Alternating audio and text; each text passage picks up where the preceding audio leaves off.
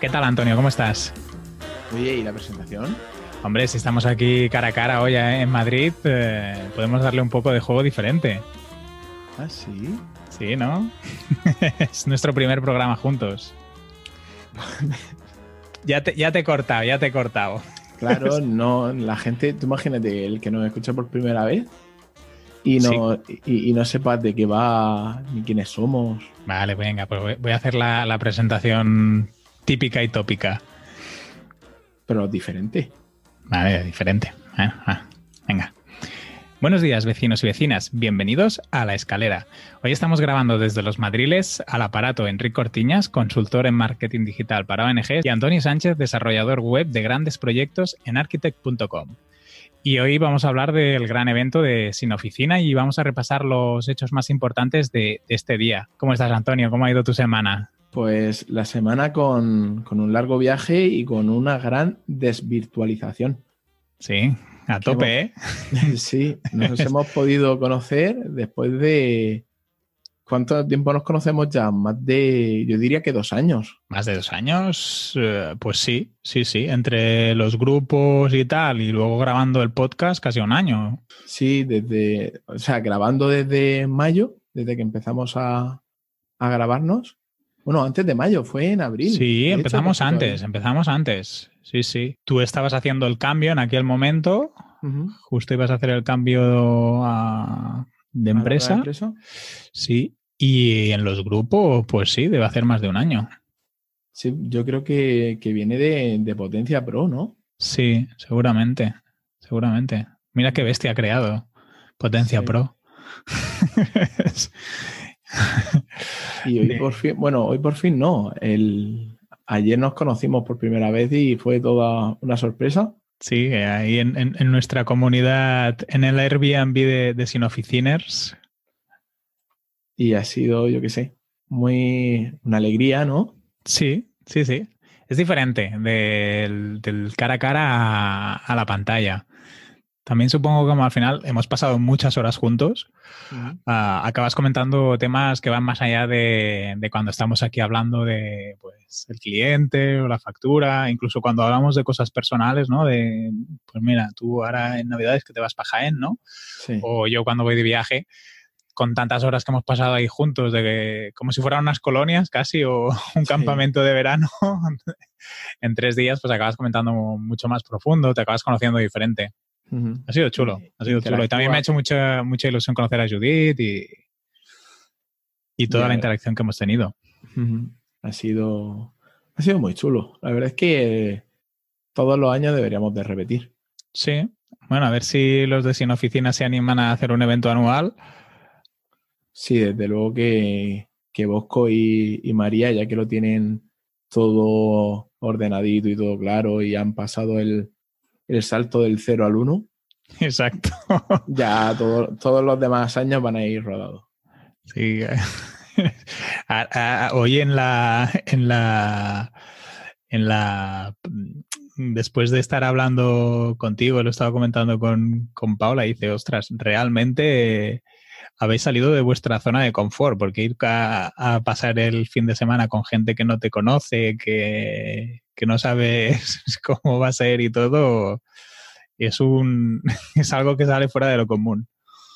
No, pero yo creo que en la, en la bueno, por lo menos lo que conozco yo de, la comunidad de WordPress es, es, un poquito así, cuando la gente va a una WordCamp y empieza a hablar por el Slack de, de, la comunidad de WordPress. Oye, tal, somos seis. ¿Quién se apunta al Airbnb? Tenemos espacio para cinco más. Y así la gente se va conociendo. Sí. De hecho, Joan Artés y Casares, no sé si se conocían antes de, organizar meetups y, y Camps y, así. Ellos creo que van en coche incluso, juntos, comparten el coche. Entonces ya es, se planifican todo el viaje desde la salida hasta el alojamiento juntos. Claro, es, eso. Sí, sí. Yo, siempre pregunto, bueno, cuando me podía permitir ir a las a la World Camps, siempre preguntaba, oye, ¿quién va, quién sale desde Murcia? Y compartir coche y lo que hiciera falta. Ah, eh, yo no había tenido una experiencia así y ha sido muy chula. Me lo he pasado muy bien. Ahora tenemos que ir a Porto, ¿no? Sí, mm. veremos a ver. Podemos ir todos. Sí, sí, hay un, road trip. ¿Quieres empezar comentando la semana? Empiezas tú. Para los que no nos hayáis escuchado nunca, Antonio y yo vamos comentando nuestra semana. Luego comentamos un poco qué dice la gente, tenemos un grupo de Telegram y luego le damos al, al valor grano, que sería el tema central. Eh, sí, que hoy vamos a, comentar el, evento de, de Sin Oficina de 2019. Sí, pues si quieres empezar con tu semana. Pues mi semana comienza con una que eh, estamos sacando estadísticas de, escucha, que no, solemos hacerlo, pero ya que nos ha pillado juntos, hemos dicho, vamos a ver cómo van las escuchas. Y la semana pasada lanzamos un podcast, el de las tendencias de marketing para 2020, y es el que nos ha casi duplicado, bueno, más que duplicado, ¿no, Kiki? Sí, sí el, las descargas que teníamos de media. En total, contando las descargas desde la web, las de iVoox y las de Spotify, tenemos 439 escuchas en, del episodio. O sea que genial. Sí, sí, he alucinado. No sé si es por el tema o y el momento, no sé, pero espectacular. Porque hemos pasado de las 100 y pico escuchas, 130, 140, a, bueno, casi tres veces más. Sí. Bueno, teníamos el de la entrevista que le hicimos a Francesc Barbero, que ahí teníamos las 200 y pico, pero nada que ver con las de... Yo creo que ha sido el tema. Sí, y el momento a lo mejor, que en fin de año todos más o menos nos ponemos a ver qué va a pasar el año que viene. No sé, yo estoy muy contento de, que haya gustado y, y, entrevistas creo que tenemos que ir haciendo más porque también tuvo muy buena acogida la entrevista y ya que tenemos una, una buena comunidad de vecinos, pues sacarle provecho y, que todos podamos compartir. Sí, y también otra cosa que, he percibido es que el título ayuda mucho, porque por ejemplo en, iTunes tenemos un capítulo que se llama Macedonia Personal que no tenía ni una descarga. pues sí, tienes razón. Con ese título la gente dirá, madre mía, estos se van a poner a hablar de recetas. de fruta. No, lo, no me interesa. pues sí, tienes razón. Habría que ser más explícito. Pues mira, si quieres te cuento yo también un poco cómo me ha ido la, semana. Tengo dos proyectos web a punto de caramelo. Si, si no salen antes de, fin de año, saldrán para, después de Reyes.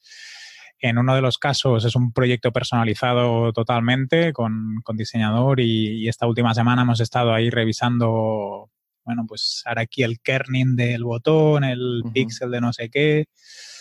Y al final acabas gastando, bueno, gastando, no sé si es esa palabra, invirtiendo más tiempo sí. en ajustar todo lo que el diseñador y tal, luego la revisión para cada dispositivo, ah, que al final también como tenemos tantos tipos de pantallas, tantos...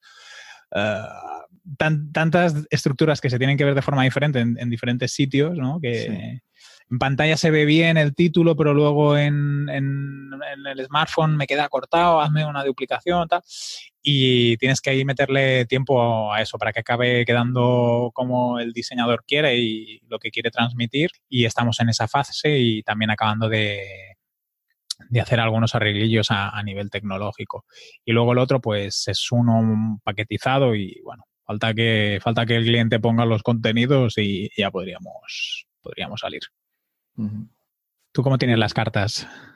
Pues a nivel de, o sea, la semana ha ido repartida 50-50 a Kuma y a, cartas. Cartas estamos eh, viendo una cosa que no había visto nunca y eres estacionalidad dentro de la semana a nivel de, de búsquedas. Ah, sí.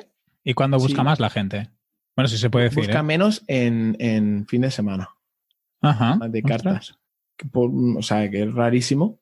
Pero sí, o sea, al principio pensábamos que era variabilidad en el, yo qué sé, en posiciones y tal. Pero no, es que la gente directamente en fin de semana busca menos.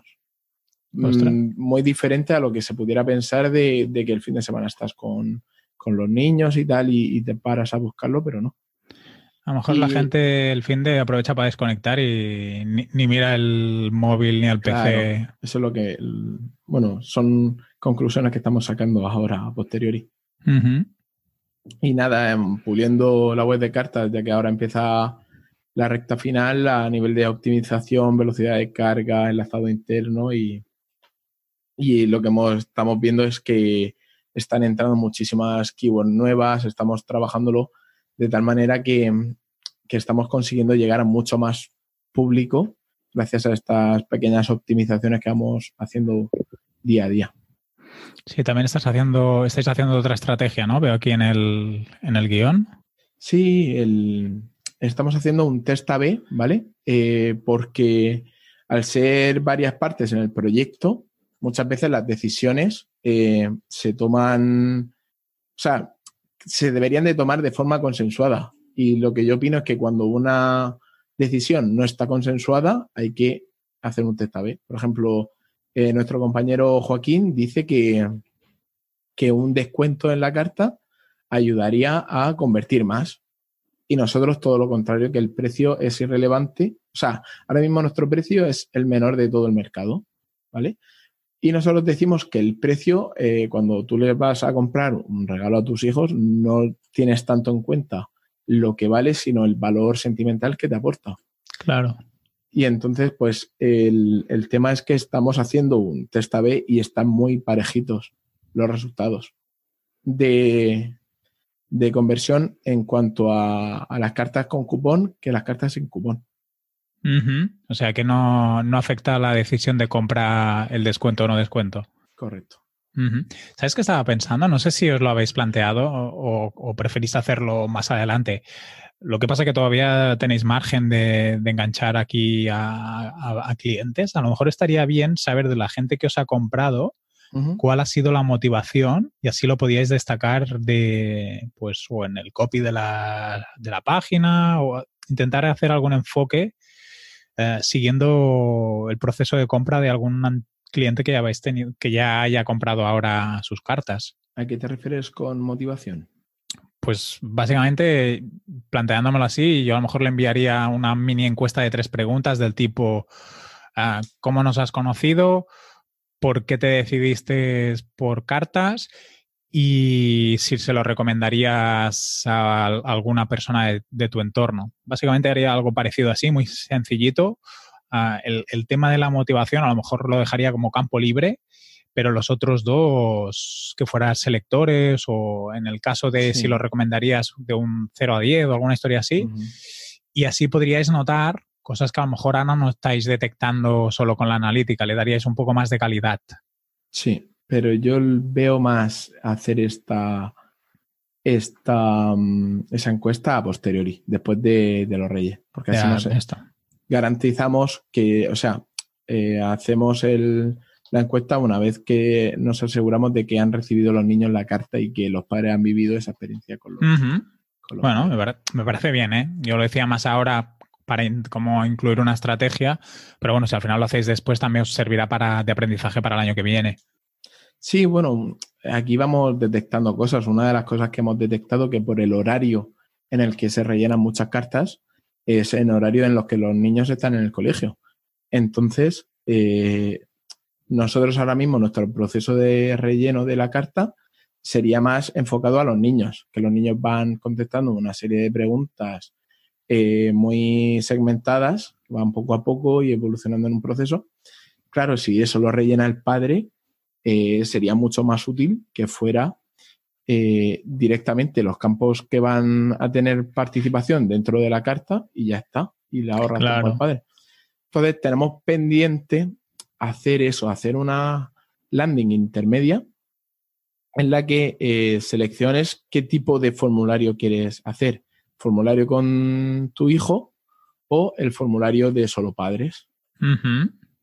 Entonces, eh, está todo preparado, eh, falta hacer, la, hacer las landings diferentes y, y, el botón de, o sea, y la página intermedia donde rediriges. Muy bien. Yo siempre pido feedback y mira, si quieres ya también lo comento un poco enlazando con lo que hemos estado hablando. He estado recibiendo el, feedback de mis clientes a una encuesta que mandé hace unos días. Más que encuesta, era un correo preguntándoles em, cómo se habían sentido con mi trabajo, si les gustaría repetir en caso de que tuvieran necesidad. Y, mm, y de lo que me quedo es un concepto de los que más se repite, que también me, ha gustado oírlo de, su boca, ah, es que les doy seguridad y confianza, que para mí es algo muy importante cuando estoy trabajando con alguien. Y hoy en la, en la bonilista de, hoy de domingo, emitimos el martes, pero estamos grabando hoy domingo con Antonio aquí en, Madrid, eh, David Bonilla ha puesto una frase que creo que, lo clava en, cuanto a ofrecer servicios, ¿no? Eh, en el sentido de que cuando lo que vendes no es un producto, sino un servicio, lo importante no es tanto lo que haces, sino cómo lo haces y con quién. Ah, y creo que para todos aquellos que ofrecemos servicios es una frase a tener en cuenta en nuestro día a día, que tenemos que hacer bien las cosas, pero sobre todo tenemos que trabajar cómo las hacemos. Correcto, me mm. parece muy acertado. Sí. Sobre todo es, es el tema de, de la confianza lo que hace que una persona te elija a ti y no a otra. Sí. Sobre todo a nivel de, servicios y cuando desconoce el, lo que, o sea, cuando no es tangente lo que va a adquirir. Sí, y cuando hay un proceso mm, que tiene que ver con algo que no controla la persona, porque al final eso es como si vas al médico y tú no, tú no tienes conocimiento sobre anatomía ni sobre enfermedades y si el médico te genera más o menos confianza, estarás más a voluntad de, seguir el proceso con él. Sí, mm. sí, sí, sí. ¿Me quieres contar qué mm. tal tu semana por Kuma? Bueno, pues en Kuma ya se está aproximando el 2020 ya lo tenemos ahí a la vuelta de la esquina y estamos trabajando en el cambio de paradigma comercial. Algunas veces lo hemos comentado por aquí, pero queremos ir em, enfocando a los productos que queremos que nos compren. Al final somos una empresa que fabrica de todo, le damos opciones ilimitadas a los clientes, pero eso tampoco nos beneficia mucho. Sí que nos beneficia a nivel de marketing y a nivel de, de dar lo que hablamos, de dar confianza en el que el usuario o sea, el cliente final va a recibir lo que está pidiendo exactamente, pero a nosotros nos provoca un poquito de cuello de botella el, estar siempre haciendo cosas diferentes. Entonces es, eh, queremos darle un, un pequeño cambio en establecer como productos estándar a un precio menor que el producto que el producto personalizado completamente. O sea, sí que lo vas a poder eh, personalizar, pero en menor medida. Entonces, hacer ahí un punto intermedio para ver si a nivel de, sobre todo de precio, para bajar un poquito los precios y, ir trabajando en eso, en una especie de estandarización para poder tener como tarifas disponibles, eh, o sea, que todo el proceso se aligere, todo el proceso desde la solicitud de información pasar presupuesto, que se acepte el presupuesto, fabricación y demás, que se aligere todo lo posible para em, no perder ventas. Claro, al final la estrategia sería paquetizar un poco. Sí, sí, sí. Claro. A, a nivel de cliente, a lo mejor os hace ir a un cliente un poco más económico, pero bueno, al final también conseguiríais más rotación, que a lo mejor también os, os interesa. Sí, sí, bueno, y o sea, el otro no lo perderíamos porque al otro le vamos a seguir haciendo lo que nos pide, pero vamos a intentar meter, es que por ejemplo, se tarda lo mismo, para hacerte un ejemplo, se tarda lo mismo haciendo una cruz de farmacia de un modelo específico que 10. Una mm. vez que lo metes en el proceso, te igual hacer uno que 10. ¿Qué pasa? Que ahora mismo el hacer 10 iguales, eh, te juegas el que te, lo, que te comas ese stock, porque no sabes si a otra persona le va a cuadrar esa cruz que ha pedido específicamente otra persona. Entonces, si nosotros lo estandarizamos, estamos eh, dando un producto, o sea, estamos ofreciendo un producto que podemos ofrecer en un menor tiempo de entrega y a un precio menor. Claro, y aparte también a nivel de comunicación es mucho más sencillo. Al final, si tienes unas especificaciones cerradas, es que nada que ver. Sí, mm. sobre todo en la web lo va a agradecer porque vamos a reducir un montón los productos que tenemos ahí un poco a lo loco y definirlo mejor. Sí, incluso en el proceso de, petición de información o de presupuestos, ¿no? Para la persona. Sí. Ahora no recuerdo cómo lo tenías montados, pero por ejemplo, nosotros con el proyecto que yo estoy ayudando en la parte de las campañas de publicidad con Costa Brava Works, ellas tienen un servicio que te ayudan, te acompañan, tal, pero es tan flexible que cuando la persona inicia la petición, aparte habría que mejorar el, formulario y el proceso, ¿eh?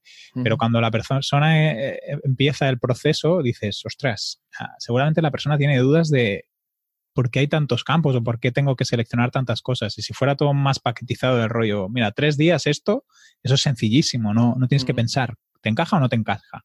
De aquí a aquí en tantos días y, claro. ya está. Mm. Y también eso a lo mejor os quita preguntas de clientes, ¿no? Porque a lo mejor os llega un cliente que no sabe si él le interesa la cruceta de, bueno, ¿eh? 50 centímetros o la de 45.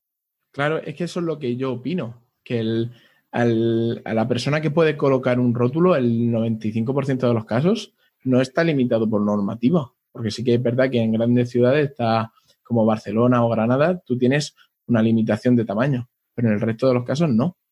Entonces, si tú le dices al tío, mira, tengo este modelo, este modelo, este modelo, que tú ves las diferencias eh, muy, o sea, que las diferencias son muy grandes, y luego le dices, vale, ¿te gusta este modelo? Una vez que entras, dices, lo tengo en 45, en 60 y en 75. Claro. Pues la quiero más grande, más pequeña. Vale. Y pues ya está. Y no necesita más. Claro. Y entonces ese presupuesto ya estaría preparado, no hay que preparárselo. Hmm. ¿Entiendes? Entonces sería como recibo la solicitud y al día siguiente ya tienes la respuesta con el presupuesto. Sí, sí. Bueno, a ver cómo, cómo os va este, este proceso, que yo creo que es, que es una buena, una buena idea. ¿Y tú qué tal los leads del nuevo año? Mm, pues mira, me han entrado tres nuevos leads. Uno de gestión de, de un proyecto para todo el 2020 tengo que ver si, lo puedo ejecutar porque piden una carga de trabajo muy alta y, claro, ahora tengo poca carga y podría decir sí, pero me genera esa duda de, al final, ¿quiero estar media jornada solo dedicándome a un proyecto o prefiero tener ah, un poco más de rotación e ir cambiando más de proyectos? Entonces, estoy ahí que que quiero hablar con ellos para ver si es imprescindible la carga de media jornada. Bueno, tengo que acabar de, valorarlo. Luego me ha llegado otro del amigo David Vaquero para configurar unas pasarelas de donación y otro del amigo Ángel también para gestionar las redes sociales de, una entidad. Y, el otro día hablaba con, un, con un amigo y decía, me decía, pero tú interaccionas con gente que no es solo de ONGs y le dije, sí, claro, porque al final también aprendo, también comparto, no, necesito solo estar eh, hablando con entidades o personas de organizaciones, que también lo hago. Y me dice, ¿Y, ahí encuentras clientes? Digo, no, normalmente no, porque tampoco no es el objetivo, es más para formarme, para compartir información y a veces te sorprendes, ¿no? Porque te aparecen clientes derivados, que es lo al final lo interesante de tener un círculo grande o hacer bien la parte de networking. Sí, sí. Totalmente cierto. A ver, a ver si puedo confirmar alguno de estos leads, porque al final también tener leads no, no quiere decir que, confirmen, ¿no? Y, hay ese porcentaje de, de, consecución que, que, bueno, a ver si enganchamos y, y ya os voy contando qué tal, qué tal va. Y el proyecto educativo ya estarás terminándolo, ¿no? El proyecto educativo tengo contrato hasta el año que viene, hasta junio, ah, julio. Ah, es de estos proyectos, es un poco lo mismo que la gestión de proyectos. Es un proyecto que dedico más o menos unas 10 horas a la semana, ah, que está bien porque te da una estabilidad, te da una recurrencia, lo que a veces al final acabas siendo como un trabajador mm, por cuenta propia. Es ese punto, como si trabajaras para agencia, creo, es un poco parecido. Tiene cosas positivas también porque tienes objetivos bien marcados, tienes seguimiento, pero por ejemplo, este 2019 estamos haciendo el cierre y las cosas no están yendo como, como teníamos previsto y como quería o como esperábamos. Y claro, ahí, hay una lucha interna de quién es responsable de qué. Bueno, un poco como pasa en los equipos del día a día, ¿no? Y, bueno, vemos que tenemos que hacer cambios y ahí es ese punto de lo que se dice de la montaña del emprendedor, ¿no? Yo estos días estaba ahí un poco agobiadete del rollo, hostia, no están saliendo las cosas como esperábamos, cómo lo podemos revertir. ¿no? tienes ahí la cabeza haciendo run, run, run, run, run, run, run. Y, bueno, en realidad estoy con ese punto de quiero meterle energía este antes de, fin de año un poco para ver si corregimos, pero más con ganas de parar, hacer una parada técnica y empezar el 2020 con energías renovadas en este proyecto e intentar sacarlo adelante. Genial. Mm. Pues si te parece, termino yo con mi semana comentando que a raíz de, del, evento de ayer, pues estoy en un punto en el que quiero redefinir, porque el, lo bueno del evento de Sin Oficina no es solamente el que se haya hablado de, trabajar en remoto, que está muy chulo, que tal, que cual, sino que hemos eh, tenido la oportunidad de conocer a gente que tiene grandes empresas y que han compartido su misión, su visión, sus valores. O sea, han, compartido la filosofía de sus empresas y de su trabajo. Y eso me ha hecho darme cuenta de que necesito, ya es necesidad, definir el objetivo que tengo con, con Architect. O sea, eh, definir la misión, definir la visión, valores, para ver cómo enfoco el 2020 y también estaba eh, pensando que necesito definir el qué clientes quiero, ¿vale? ¿Qué clientes quiero para ir a buscarlos, para ir a tirarles la caña? Porque sí que es verdad que, se me presenta un año un poquito duro a nivel de, de, de, mm, facturación, bueno, no de facturación, sino de proyectos. Y a raíz de, de la, de la charla que dio el de, el de cuaderno, que ahora mismo no recuerdo el nombre. Mm, ¿Qué es que lo busque? Eh, Carlos Hernández. Vale. Eh, a raíz de la charla de Carlos Hernández del SAS cuaderno, el SAS de facturación, que le preguntaron, ¿qué haces si un cliente se pone un poco pesado, si un cliente quiere... Y contestó el chaval, despídelo despide a tu cliente. Y entonces, pues eh, es eso, es qué clase de cliente quiero, con qué clase de cliente quiero convivir, que al final estás dándoles tu vida. O sea, no solamente tu tiempo profesional a cambio de dinero, le estás dando parte de, tu aprendizaje, parte de... Por eso quiero definir muy bien cuál es mi misión mi visión para intentar, eh, y mis valores, para intentar buscar a gente que comparte esos valores y que, y que, y que me aporte, no solamente que yo le aporte a él, sino que él me aporte a mí. Claro. Y al final también para generar esa confianza de la que hablábamos, también necesitamos eh, sentirnos alineados con nuestros clientes. Mm. Sí, sí. Sí, yo creo que es un proceso que es interesante que lo hagas y que también que lo trabajes.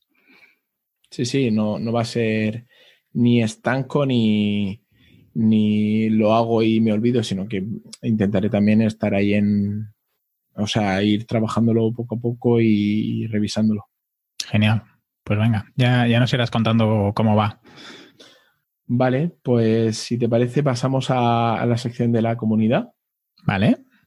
Eh, estos dos días hemos tenido la suerte de, de, virtualizar no solamente a ti, sino también a, a otros vecinos de, de aquí de la escalera. Por ejemplo, hemos conocido a, Ángel de Web Pamplona, que el, que el hombre, a pesar de ser muy grande en alma y en espíritu, pues tiene una cualidad de que en persona queda como muy bajito, a la altura de por debajo del hombro. y que tú ibas diciendo en el podcast que eres bajito y luego la gente cuando te ve... Yo digo que soy bajito. tú un día lo dijiste, que eras bajito. ¿Ah, ¿Sí? ¿Comparado qué? Sería la pregunta. Claro, hombre. Nahuay ahí que te dice, hostia, qué grande eres. Madre mía. Pues no, recuerdo haberlo dicho, pero, pero hombre, sí, la verdad es que no soy pequeñito. Hombre, compartí en el segundo o tercer episodio, compartí una foto en la que tengo al lado a, a Boluda. Yo creo que eso es fotorreferencia. sí, eso es verdad. Lo que pasa es que Boluda es pequeño también. Mido como un Boluda y medio. Exacto. tú, comías dos Petit Suisse. Que va, tío. En mi casa no se comían ni Petit Suisse ni cereales. Nosotros eran tazas de, leche de medio litro y, dos o tres magdalenas. Y las campurrianas. Y las campurrianas, y también hemos conocido a, Gisela Bravo. En el, tuvimos ahí un ratillo de, de charleta y una foto que compartiremos mientras que Enrique estaba en el baño, que es súper oportunista, ¿vale? Para este tema. Cuando conseguimos juntar a todo el mundo para hacernos la foto, él desaparece. que a mí no me gusta salir en fotos. Hemos dejado el hueco para que, si él quiere, que se photoshopee. Dejaré el hueco, ¿eh? y haciendo el análisis este de ver las escuchas y tal, eh, me he dado cuenta que tenemos un prevecino que siempre nos escucha desde iBox, eh, José Roldán. Desde aquí te damos un saludo y te invitamos a que, a que entres en la comunidad de Telegram y que tú mismo nos puedas decir hola. ¿Y cómo sabes que es prevecino? Porque le da me gusta a todos los episodios. Ah, sí, ostras. ¿Y se ve el nombre de la persona? Claro, José Roldán. Ah. Ya hemos hecho, queremos saber quién eres, por qué nos escuchas qué manía te ha dado para darle a me gusta. bueno, que no lo deje de hacer. para uno que tenemos que hacer eso.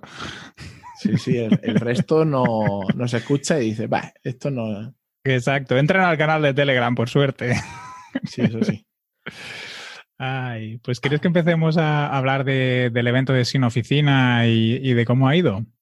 Sí, por favor. Pues venga. Primero decir que hemos organizado un, piso en, que, en el que había unos cuantos sin oficiners. Teníamos a Javi Santos, que se dedica a, como asistente virtual, ¿no? Ofrece servicios de, asistente virtual.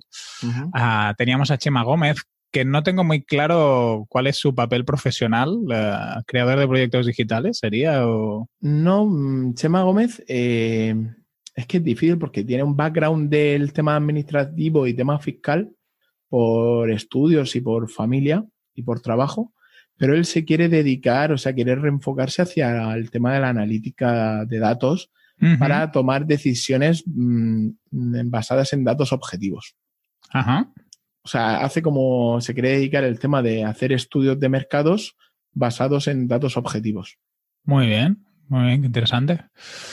Ah, y luego también teníamos a Javier Quílez, que él es compañero de la NetSquare en Barcelona con el tema de ONGs y, él también es, eh, bueno, hace muchos temas de Facebook Ads, trabaja con, Marina Miller y bueno, tiene esa doble pata entre consultoría de Facebook Ads estándar y trabajar con organizaciones sin ánimo de lucro.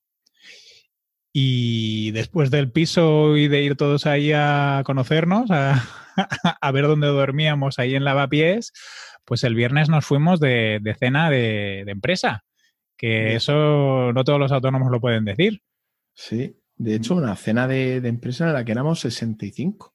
Sí, yo se lo dije yo a Paula, que también la, invité y, se vino. Ah, le dije, yo siempre he trabajado en empresas pequeñitas, del rollo cinco o seis personas. Digo, coño, esto es la primera vez que tengo aquí una, una cena de empresa como de, la, de verdad, ahí mm. con, con 50 personas. Mm. Sí, pues yo tengo, el viernes que viene tengo la cena de... Tú la de, tú la, de, verdad. tú la de verdad. Que tendremos, no sé, pero somos 50 casi. Ostras, de unido también. Joder. Sí, sí. Pues para mí fue, ha sido la primera vez que tengo una cena de empresa así grande que teníamos un local para nosotros, que también estuvo muy chulo, y un poco de pica pica, pudimos desvirtualizarnos, interaccionar ahí con, personas que a lo mejor en nuestro día a día, ni, en la misma sin oficina, a lo mejor habíamos interaccionado. Yo, por ejemplo, estuve hablando con, Ángel Cabaleiro, ah, que sí que había interaccionado con él por temas de boluda, de tickets y así, ¿no? Pero nunca de cara a cara y estuvimos ahí hablando, me estuvo explicando un proyecto del que estaba lanzando de un podcast y y es chulo la parte esta más social del evento, más allá de las charlas o las potencias.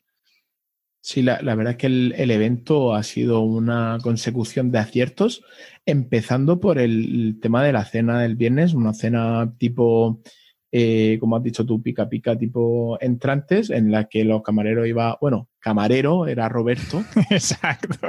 En el que iba pasando la bandeja con, con entrantes, en las que también se han currado un montón el, el tema del menú de la carta, porque Intolerantes y así, quieres decir. Sobre todo alergias, intolerantes, había un montón de platos veganos, un montón de platos vegetarianos, que, oye, ha sido todo un puntazo. Ya ves, sí, sí. Y Roberto, yo le he puesto cinco estrellitas ahí en, las reseñas de, Google. Ostras, le tengo que poner yo también. Sí, sí, que el hombre se lo ocurrió, se lo ocurrió mucho. Y vamos, él, no sé si tú tuviste la oportunidad de hablar con él, pero el tío tenía un background buenísimo. No, de hecho, dice que, antes de montar el bar tenía una, o sea, montó una, startup de SaaS. ¿Qué dices? Sí, sí, el tío era un máquina. ¿En serio? Sí, sí. o sea, el tío, ya te digo que, para hablar con él, estuvimos hablando con él más de media hora. Ostras, qué bueno. Sí, sí, pues me, puse ahí cinco estrellitas. Y nada, ayer a primera hora, 8.45 apertura de puertas en el Talent Garden de Madrid. Pero como siempre, nos gusta llegar un poquito apurados. Yo llegué tarde. Llegamos de, los últimos, pero bueno, no tengo tiempo a, a acreditarnos. A, acreditarnos y a sentarnos en el fondo. Y nada, la bienvenida de Bosco Soler, como él es, una persona minimalista y, muy cercana, que parecía que estábamos ahí en familia. Al final la comunidad de Sin Oficina es como una gran familia que se ha ido formando de forma orgánica. Sí. Entonces se notaba ahí una especie de hermandad que se transmitía tanto desde el punto de vista de entre nosotros los, los que estamos ahí para escuchar, como de, mm, desde el punto de vista del, del que daba la charla, el ponente, hacia los demás. Sí, se notaba mucho ese ambiente cercano, que a veces eso en los eventos no, se nota. Pues la primera charla, para mí, o sea, la, tiene dos puntos, a nivel de charlas, el evento tuvo dos puntos culmen, el inicio y el final. O sea, estaban muy estudiados eh, dónde poner cada uno de los de las ponencias, porque la primera fue un chorro de transparencia, de, sinceridad por parte de Pepe Martín y de Víctor Rodado, los fundadores de Minimalism Brand. Y básicamente empezaron la charla diciendo, nosotros empezamos a vender carteras copiadas. La cartera de Minimalism nos la copiamos de esta marca que la vimos en Estados Unidos, nos la copiamos y empezamos a venderla en, en España. Y básicamente fueron contando su evolución, la facturación que tuvieron en este año y el año pasado, porque tiene una marca muy, muy jovencita, creo que nacieron en 2017. Y básicamente su filosofía de vida eh, consistía en, o sea, su filosofía de empresa consistía en la transparencia, en contar todo, y poco a poco han ido buscando su punto dulce en el que eh, han definido que si una acción no está marcada dentro de un triángulo, ¿vale? Un triángulo que ellos definieron, eh, no, no la iban a tomar, porque al final son dos más uno en la empresa, son solamente tres tres em, empleados, por así decirlo, por todo lo demás lo, subcontratan. Entonces, todas las acciones que hagan para Minimalism Brand, si no están dentro de, creo que, no tengo ahora mismo la foto delante ni la presentación, pero creo que es recordar que era eh, mejorar el coste de adquisición, mejorar el CRO o em, aumentar el ticket medio, creo que era. Hmm, sí, algo así. Era, tenía que ver con la parte financiera de la empresa. Entonces, todas las acciones eh, enfocadas al branding tenían que conseguir eso. Bueno, y después llegó Valentina Turner, que es muy conocida en la comunidad de WordPress porque estuvo trabajando para Automatic y ella ahora mismo se, creo que es encargada de, producto, Head of, this, of Product, en Klaus, una empresa que está en Tallinn, pero ella vive en, en has dicho Mataró, ¿no? Sí, creo que vive en Mataró, sí, sí. Vive en Mataró, vecinita de, Boluda. Y bueno, otro, otro chorro de, sinceridad, de, de, verdad, de contar su día a día y por qué la cultura de trabajar en remoto no es para todos y cómo te puedes adaptar, qué condiciones tienes que hacer y qué objetivos te tienes que marcar para poder trabajar en remoto, porque por mucho que pueda parecer lo contrario, necesitas, o sea, necesitas eh, tener unas cualidades para poder trabajar en remoto. Sí, y no todos los equipos ni todas las personas pueden trabajar en remoto. Mm, por perfil, por estructura cultural de la empresa. Ella dio un par de tips de que si los seguías, pues tenías más opciones a tener posibilidades de trabajar en remoto. Por ejemplo, si el trabajador no tiene que tener contacto físico con el producto, ahí hay un claro ejemplo de que no necesitas tener la empresa física, una oficina física. Sí, porque al final llevas a la gente a una oficina por alguna razón supongo que cuando no tienes que manipular, sí que hay la parte de coordinación, que aunque digitalmente puedes casi hacer lo mismo, a veces la presencia ayuda a los procesos de toma de decisión, de compartir información. Sí, sí. Y si quieres, mira, para dejarte también descansar un poco esa voz que la tienes ahí carraspeando, que ayer por la noche estuviste carraspeando.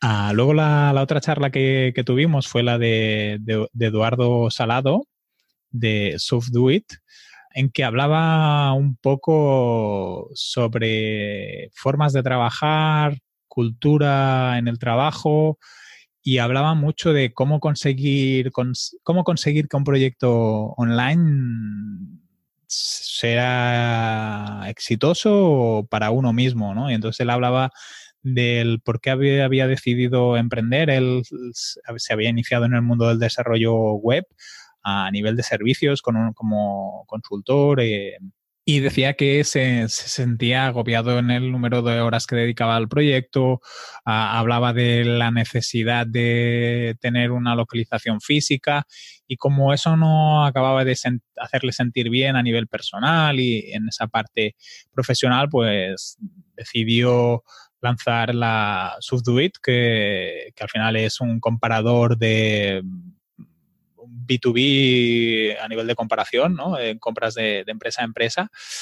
Y, y cómo él, siguiendo una serie de, premisas, pues ha ido consiguiendo esa libertad que, él necesitaba a, nivel profesional y al mismo tiempo también cómo ha conseguido construir un proyecto online sólido y, que va creciendo. ¿no? Entonces nos fue dando algunos tips de, cómo también desarrollar proyectos en el ámbito digital que, fueran creciendo y, que fueran mejorando nuestra calidad de vida, si ese era uno de nuestros objetivos. Y entre ellos, yo, me quedo con un par de ideas que si quieres también comento. Una de ellas era de no deberíamos trabajar mucho o, más que mucho, hay que trabajar inteligente, porque él vino a, decir que a veces nos encontrábamos delante de problemas o a nivel de facturación, de proyectos, y, su resumen fue, a veces, trabajar más no es la solución, la solución es trabajar de forma inteligente. Pensemos qué estamos haciendo, cómo lo estamos haciendo, cuántas horas invertimos, y entonces a partir de ahí eh, busquemos soluciones a aquello que, que nos esté generando problemas o tengamos dificultades. Y después yo me quedé con otra idea que también me pareció muy interesante en las fases que tiene que tener un proyecto online, que él, yo creo que tiene, tenía razón en, en, una de las cosas que dijo, que era ah, la gente cuando se lanza a hacer un proyecto online, eh, en lo que más se centra es en el momento de escalar y llegar a nuevos clientes. Ah, y, y, si te das cuenta en Internet encontramos muchísimos artículos, muchísima bibliografía de cómo conseguir más clientes, cómo no. Y él decía, antes de ponernos en esta fase de cómo era captar o cómo vender nuestro producto o nuestro servicio, ah, pensemos qué solución o qué problema, solución estamos dando, ah, lancemos algo al mercado que sea pequeño, que no nos eh, suponga mucho esfuerzo, mucho esfuerzo para validar si eso interesa y a partir de ahí vamos a ir creciendo poco a poco y cuando ya tenemos la propuesta de servicio o el producto más o menos maduro y consolidado, ahí vamos a escalar. Ah, porque si nos, centramos en escalar sin tener bien pensado el problema o la solución, no llegaremos a quien tenemos que llegar. Entonces, e, en este, en este proceso de, desarrollar un proyecto, ¿no? Él, dijo que era muy importante también que se habla mucho en el, en el mundillo tecnológico, en el mundillo de las lean startups, de pivotar, de cambiar. Ah, y él decía que, está bien pivotar si en, la, en el punto uno del problema solución o en el punto dos de definición del producto y el motor de crecimiento no, no, estábamos consiguiendo objetivos, pero que había que mantener un cierto foco, porque si no al final lo que nos encontramos es con mucho ruido, vamos dispersando nuestras tareas, un día empezamos una cosa, otro día otra, y así es muy difícil llegar a consolidar y también ser productivos. Que tú y yo, Antonio, en, en algunos episodios le hemos ido comentando, ¿no? De que al final para que un proyecto incluso en nuestros proyectos personales. Hay que dedicarle horas para que las cosas tiren adelante y necesitan esfuerzo, necesitan, pues ahora lo que comentábamos de tu visión, valores, misión, necesitas un poco de estrategia en tu día a día. Ah, y, si te vas lanzando a hacer cosas en paralelo, pues eso cuesta, ¿no? Y, es mejor consolidar y una vez tienes consolidado ya, uh, Edu sí que, sí, exacto, Edu hablaba del emprendimiento intraempresa uh, eh, con, con, ese sentido de, bueno, ya tenemos esto, ahora vamos a hacer un emprendimiento dentro de nuestra propia empresa que vaya a otro problema solución o vaya a otro uh, producto de mercado.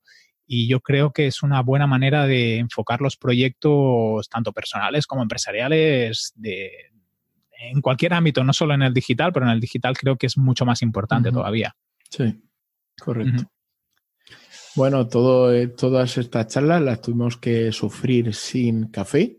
Exacto. Porque, porque gracias a unos organizadores magníficos eh, estaba previsto que llegara el café, pero nunca llegó. Así que tuvimos que salir a una cafetería a tomarnos un café rapidito. Eh, no, no, estoy tirando piedras a nadie, no fue culpa de los organizadores, desde luego que tanto María como, como Bosco se le veían muy, muy apresurados por el tema del café, porque la verdad es que un evento sin café es raro. Es difícil. Sí, es raro. pero, pero vamos, que el resto de cosas, vamos, eh, consiguieron tapar el, tema del café por, bandada. De hecho, hicieron, organizaron una actividad sorpresa que fue una pasada, una pasada. Súper chula, una manera diferente de hacer networking. Sí. ¿Quieres explicarla tú cómo fue? Que nosotros tuvimos la suerte de estar en el mismo equipo. Sí, desde luego que cuando organizaron los, los grupos dijeron Enrique Cortiñas y Antonio Sánchez eh, pegan juntos. Exacto. Ha sido como, ha sido un mínimo producto viable para saber si podemos hacer cosas juntos. Y salió muy chulo. Fue una especie de eh, escape room, ¿vale? de tres fases en las que un grupo de personas eh, quiere escapar de, la empresa, montar un producto y, irse a vivir a, a Bali. Exacto, ese es el objetivo del escape room, conseguir facturar mucho y vivir en Bali. Y bueno, y tuvimos la suerte de coincidir en el grupo también con, Marina Miller, ¿no? Sí. Y eh, Quique Soler, que a mitad de... que nadie sabía que era el topo del grupo. Era el topillo, eh, que vamos, para mí fue uno de los mayores que, nos lo pasamos muy bien. Fue, participó mucho en el, en el, en, el juego y se involucró un montón y vamos, nos lo pasamos genial. Eh, Quique en este caso es el padre de, de Bosco y dio sus, vamos, participó como, como cualquiera. Luego, comentándolo con Bosco, mm, dijo, me, me comentó que, que sus padres habían comprado la entrada y que él pensaba que había sido en plan rollo por apoyar, tipo filacero, y que cuando los, llegó, los vio llegar por la mañana al evento y sentarse y todo, y dijo, madre mía. Pero sí, sí. sea, los padres de Bosco ahí al pie del cañón, participando en los juegos, viendo las ponencias, vamos, vamos, no, conozco en ese momento a nadie que, pudiera estar más orgulloso de, de, su, hijo y de lo que había organizado. Y se notaba e, e, esa energía, buena energía en Kike, en, cómo expresaba y en cómo se comunicaba. Luego, si quieres, en las notas podemos poner los usuarios de Twitter de, los compañeros del equipo, porque teníamos a Fernando Puente, si no recuerdo mal, a Rocío. Mm, Tenemos alguna foto, a lo mejor también la podíamos poner en las notas del programa eh, o enlazar el tweet y así. Sí, luego podemos. No nos dejamos a nadie. Las fotos y las fotos que hicimos, porque durante el juego tuvimos que hacer varias fotos y colgarlas en Twitter, pues las, las colgamos ahí también. Perfecto. Pues venga, Antonio, cuéntanos qué tal fue la tarde. Bueno, un punto que hicieron es que la comida era libre. Dejaron dos horas y media para ir a, comer eh, fuera, cada uno buscándose la vida eh, para comer, que a nosotros como fuimos los que más tardamos en salir porque queríamos comer en un grupo grande y tal, em, nos pasó que, cuando llegamos a los sitios estaban todos abarrotados, los sitios cercanos con la gente de, del evento y entonces pues evidentemente son un poco putada. Sí. casi prefieres que, te den ahí un... Un pica pica, ni que sea un bocadillo. Claro. Y no, y no tener que estar buscándote la vida para, para ir a comer, porque al final el dinero te lo gastas. Te da igual que vaya metido en el ticket de, del evento que en, que pagarlo ahí tú en, en, el, en el restaurante. Y bueno, después de la comida entra Wences García, que tiene Market Goo, una, un... Es que ahora mismo, Si quieres podemos comentar las que más recordamos, si quieres directamente la de Carlos, que fue a lo mejor sin desmerecer a los otros ponentes, ¿eh? No, como también ya llevamos casi una horita y, tenemos ese equilibrio que nuestros buenos vecinos nos dicen que no nos excedamos. Ah, sí, ahora mismo estamos, vamos contra reloj. Exacto. Si quieres comentamos sin, sin desmerecer a David Bly y a José Hago, si quieres, un carrusel rápido. Venga. ¿vale? Eh, Wences García, em, creo que el de Market Q, comentó, em, es básicamente, eh, comenta mm, cómo pasó una empresa grande de tener oficina a todo sin oficina. Básicamente dejaron de tener oficina porque se dieron cuenta de que casi todos estaban trabajando en remoto y que em, la misma condición de la empresa les estaba favoreciendo el trabajar todos en remoto. Luego, por otro lado, David Blay, em, el título de la charla es No vas a engordar ni a perder contacto humano por trabajar en casa. Y es, él tiene un libro que, que habla sobre qué hacer para poder trabajar desde casa. Entonces comenta unos tips y tal. Eh, José Gilgado es trabajador de, de Buffer, de la aplicación esta SaaS. Mm. Sí, tipo Metricool, HotSuite, em, todas estas herramientas de programación de redes sociales y estuvo hablando de eh, cultura y valores en el entorno remoto, ¿vale? La cultura que tienen ellos como equipo de comunicación dentro del equipo, mm, no solamente el, lo que hablamos, lo que llevamos hablando todo el episodio de misión, visión, cultura y valores, ¿vale? Que es muy importante definirlas bien para em, generar una, cultura de confianza y agradable en el que te apetezca trabajar. Y por último, eh, Carlos Hernández, el CEO de Cuaderno, no sé si es CEO o no, pero vamos, el, el que mueve el tinglao en, en Cuaderno, em, habló de trabajar menos para hacer más. Él defendía una jornada semanal de 25 horas Tipo Tim, tipo Tim Ferris al final. Eh, la jornada de cuatro horas, ¿no? Es el, libro. Sí. Pues algo parecido. Él cree, porque lo llevan haciendo tiempo y le funciona, que, que, el, que al final tu tiempo, si eres capaz de, de distracciones, trabajar cinco horas a full al día es más que suficiente para llegar a tus objetivos diarios. Sí. Y también lanzó una oferta de, de empleo que están buscando programador remoto, por si a alguien le interesa. Y bueno, ya después de esta última charla, eh, cierre y despedida de Bosco. Que no, que no, que hubo ahí un poco de, de comentarios en el evento, despidiéndose la gente y. Hizo un sorteo basado en, en tweets e interacciones. Mm, El sorteo creo que eran como botellas de estas de aluminio de, de agua. Y luego pues trajeron los mismos que se habían olvidado de traer el café por la mañana. trajeron cervezas pizzas, pero, pero para matar a los marranos, ¿sabes lo que te digo? Trajeron, yo que sé, uf. pues si te digo que 40 pizzas me quedo corto. Sí, A eh, ver, una, una porra y un montón de cervezas que compraron y tal. Eh, vamos, estuvimos ahí tres horas hasta las nueve de la noche de cerveceo y con nuestras pizzas. y luego fuimos a comernos unos churros con la gente de Murcia. Sí, luego ya terminamos la, la noche, nos fuimos a ver las luces de, de Navidad de Madrid y ya terminamos en tomando churros ya para, para finiquitar. Sí. La verdad que ha sido un evento espectacular y, y bueno, ya hoy en el canal de Slack ya todo el mundo estaba diciendo cuándo salen las entradas de 2020.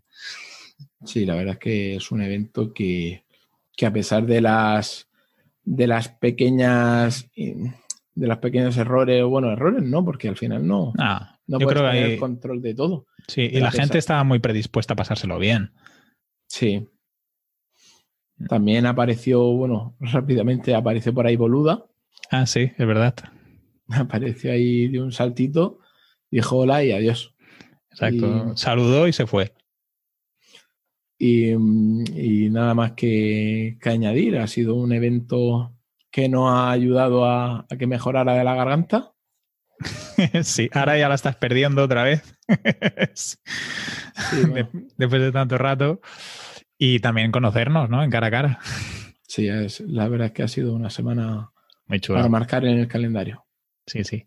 Tengo una pregunta, Antonio. A ver, cuéntame tus navidades antes de, de que cerremos. Ah, ¿Hay podcast? ¿Volvemos a partir del 7 de enero? ¿Cómo es esto? Yo quiero que haya podcast. Vale, entonces eh, vamos grabando ni que sea tú con poca cobertura y así. Vamos, vamos a, a sorprender a los oyentes de la Lo digo porque el próximo tiene que, que emitirse no el día de Navidad, sería el día de Nochebuena. a las 6 de la mañana o a las 6 de la tarde. Vale, vale, pues ya está.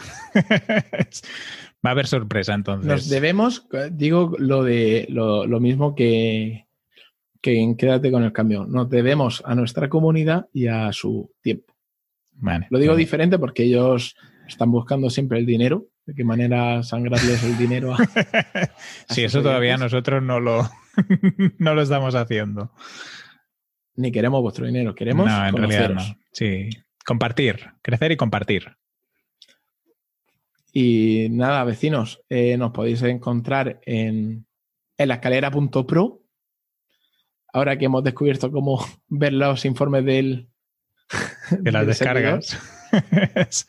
que hasta ahora pues, habíamos pasado un poquillo, sabíamos que estábamos ahí sobre las 100, 150, pero nunca le habíamos dado tanta importancia. Y, bueno, aquí que lo podéis encontrar en enriccortiñas con nh.com y en Twitter como arroba enriccortiñas también con nh. A mí me podéis encontrar como arroba architect, archtkt y en mi blog personal antoniosánchez.pro. Y nos vemos la semana que viene, eh, 24 a las 6 de la mañana o a las 6 de la tarde. Si, si veis que publicamos a las 6 de la tarde, dejadlo para el día siguiente, que queda feo que os pongáis a escucharnos durante la cena de, de Navidad. ¿Qué es? no, pero eso el de la cena que da Navidad no es la semana que viene. Es la otra. No, pero mm, tú no haces cena de Nochebuena. Sí, lo que pasa que ahora emitimos el 17. Sí, sí, por eso digo que ahora les estoy diciendo ah, claro, el día de Nochebuena, tienes razón, tienes razón. Yo estaba pensando que decías los del 17 como vamos a editar hoy domingo o mañana lunes, como vamos un poco justos, pues sí, sí, sí, tienes razón. Estos, tienes estos se van a encontrar con sorpresa. Los, que nos escuchen el día 17, sorpresita. Exacto. pues nada, nos vamos viendo, Antonio, y nada, que descanses. Un abrazo, Kike. Que tengas buen viaje de vuelta. Un abrazo.